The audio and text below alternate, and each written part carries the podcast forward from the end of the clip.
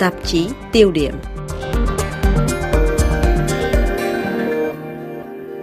Kính thưa quý vị, ngày 24 tháng 2 năm nay đánh dấu đúng một năm ngày Tổng thống Nga Vladimir Putin phát động chiến dịch quân sự đặc biệt xâm lược Ukraine. Thế giới một lần nữa bị phân cực, nhưng sự hậu thuẫn của Trung Quốc đối với Nga và sự oán hờn của những nước phương Nam, tức phần còn lại của thế giới, báo hiệu hồi cáo chung cho một trật tự thế giới do các cường quốc phương Tây thống trị.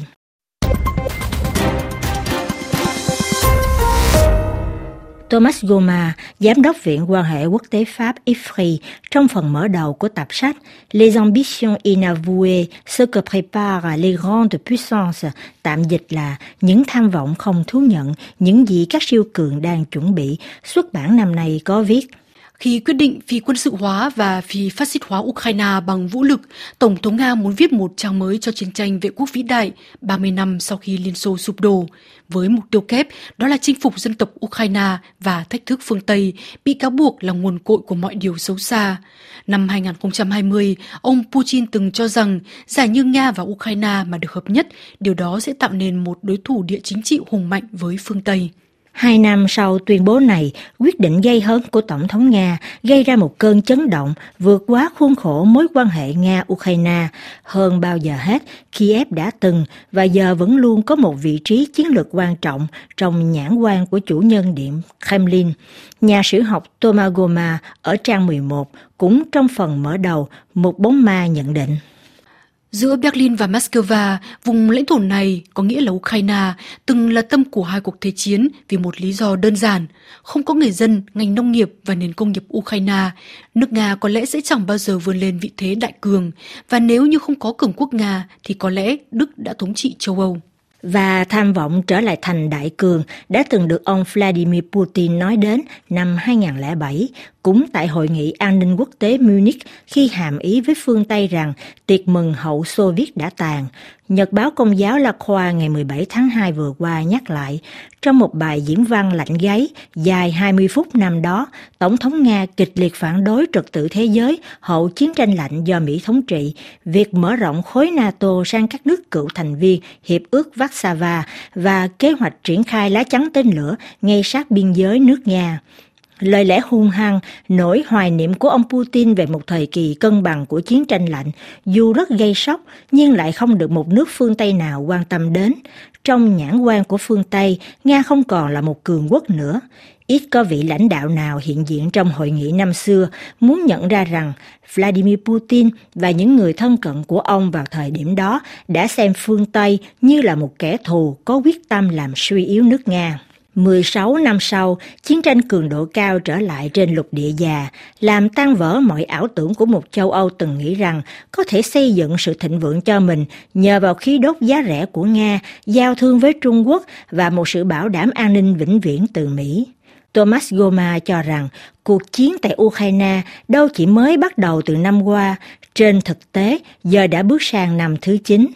Đó cũng là quãng thời gian phương Tây, đặc biệt là châu Âu, đã có những phân tích sai lầm về chính trị, dẫn đến những thất bại về ngoại giao của Đức và Pháp trong những ngày trước khi xảy ra cuộc chiến. Trên đài RFI, Thomas Goma giải thích. Parce que nous avons euh, sous-estimé ou mal apprécié bởi vì châu Âu đã đánh giá thấp hay đánh giá sai tiến triển về bản chất của chế độ Putin kể từ khi ông ta đặt chân vào Điện Kremlin năm 2000. Trên thực tế, đó là một chế độ và đối với họ, chiến tranh là điều không thể tách rời. Một chế độ mà người ta quan sát từ hơn hai thập niên qua đã dần tự xây dựng một ý thức hệ chống lại phương Tây và kể từ giờ đặt cuộc xâm lăng Ukraine trong một cuộc chiến chống lại phương Tây rộng lớn hơn. Sai lầm chính trị đã dẫn đến những tác động to lớn trên bình diện quân sự. Châu Âu giải trừ vũ khí trong vòng hai thế hệ, từ đầu những năm 1970 và sau ngày 11 tháng 9 năm 2001. Thế nhưng, trong cùng thời gian này, nhiều tác nhân chiến lược khác như Nga, Trung Quốc, Hoa Kỳ, thậm chí là Ả Rập Xê Út và Ấn Độ lại ồ ạt tái vũ trang. Hệ quả là, theo Thomas Goma, Et donc ce décalage sự khác biệt này đến từ việc chiến tranh không nằm trong trường bận tâm của châu Âu nữa. nhưng chúng vẫn là mối quan tâm của nhiều tác nhân chiến lược khác. Ở đây có một kiểu trở lại với thực tế, ở điểm dường như việc sử dụng vũ lực để làm thay đổi môi trường bên ngoài là điều lỗi thời đối với châu Âu. Nhưng đối với các nước như Nga, trong trường hợp này thì lại hoàn toàn không. Sự khác biệt này là khó khăn cho châu Âu, bởi vì họ không được chuẩn bị cho điều đó, và họ không hẳn phải có những nỗ lực cần thiết để ngăn chặn mối đe dọa như là từ Nga.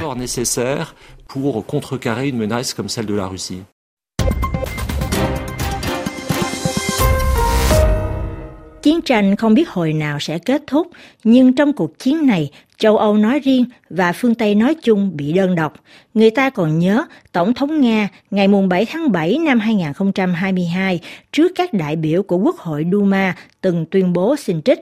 Chúng ta đã bắt đầu đạp vỡ một cách dứt khoát thế thống trị của phương Tây trên thế giới. Đối với phương Tây, cuộc xâm lược của Nga không những đe dọa sự tồn vong của Ukraine với tư cách là một nhà nước có chủ quyền, mà cả cho an ninh toàn châu Âu, cũng như nền tảng của trật tự thế giới. Mà điều quan trọng nhất chính là nguyên tắc không gây hấn và toàn vẹn lãnh thổ được ghi trong hiến chương của Liên Hiệp Quốc. Michel Duclos, cựu đại sứ và cố vấn đặc biệt viện Montaigne của Pháp lưu ý. Cuộc chiến tranh tại Ukraine còn báo hiệu hồi kết của sự ảo tưởng về một trật tự quốc tế tự do, nghĩa là một trật tự do các cường quốc phương Tây thống trị. Hết lời dẫn. Sự bất mãn này vốn dĩ đã có ngay từ những cuộc khủng hoảng đầu tiên như Iraq, Libya, Syria, rồi sau này là Ukraine. Trong những hồ sơ này, Ấn Độ và Brazil đều vắng mặt. Trên làn sóng của Fonseca, Michel Duclos nhận định cuộc chiến tranh này là chiếc gương phản chiếu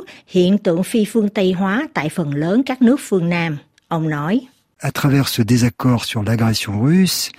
il y a au fond une divergence qua những chia rẽ về hành động xâm lược của Nga, về cơ bản còn có một sự bất đồng liên quan đến chính nguyên tắc trật tự quốc tế, nghĩa là bản hiến chương của Liên Hiệp Quốc Chúng ta tự cho rằng văn bản này đã bị vi phạm một cách không thể chấp nhận và trước sự việc này cần phải có hành động.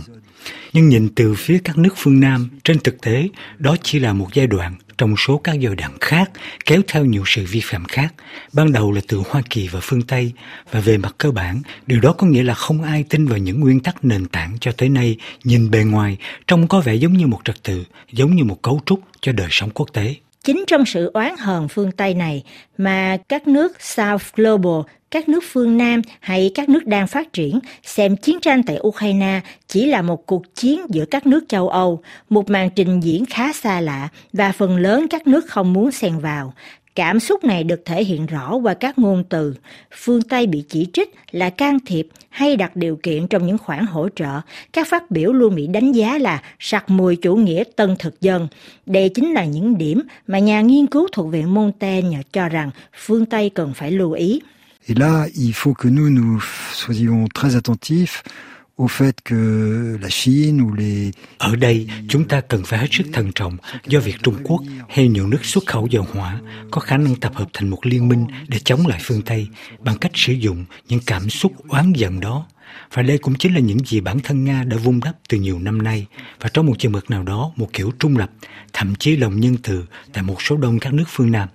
Đây là một phần kết quả của sự đầu tư mà Nga đã gây dựng bằng cách khai thác cảm xúc oán hờn chống lại phương Tây. Michel Duclos cũng là tác giả tập sách Chiến tranh Ukraine và Trật tự Thế giới mới, 22 quan điểm quốc tế sau cuộc xâm lược của Nga, nhà xuất bản Observatoire phát hành năm 2023, nhận định cuộc xung đột Nga-Ukraine cho thấy rõ một thực tế – một mặt, khi không ngừng ủng hộ Moscow về mặt chính trị, nhưng cho đến lúc này vẫn tránh được các trừng phạt của Mỹ bằng cách kiềm chế hỗ trợ kinh tế và quân sự. Rõ ràng Trung Quốc là đối tác chiến lược của Nga. Mặt khác, cuộc chiến Ukraine đang tạo thành một thời điểm để tự khẳng định cho những nước có thể được coi là các cường quốc tầm trung như Thổ Nhĩ Kỳ, Ả Rập Xê Út hay Ấn Độ vân vân. Tầm quan trọng về kinh tế và dân số của những nước này có được cho phép họ tăng cường quan hệ kinh tế với Nga mà không lo sợ bị phương Tây trả đũa. Chỉ có điều, khi cung cấp quả bóng dưỡng khí cho Nga, những nước này cũng đang góp phần làm suy yếu chiến lược cô lập và suy yếu nước Nga của phương Tây.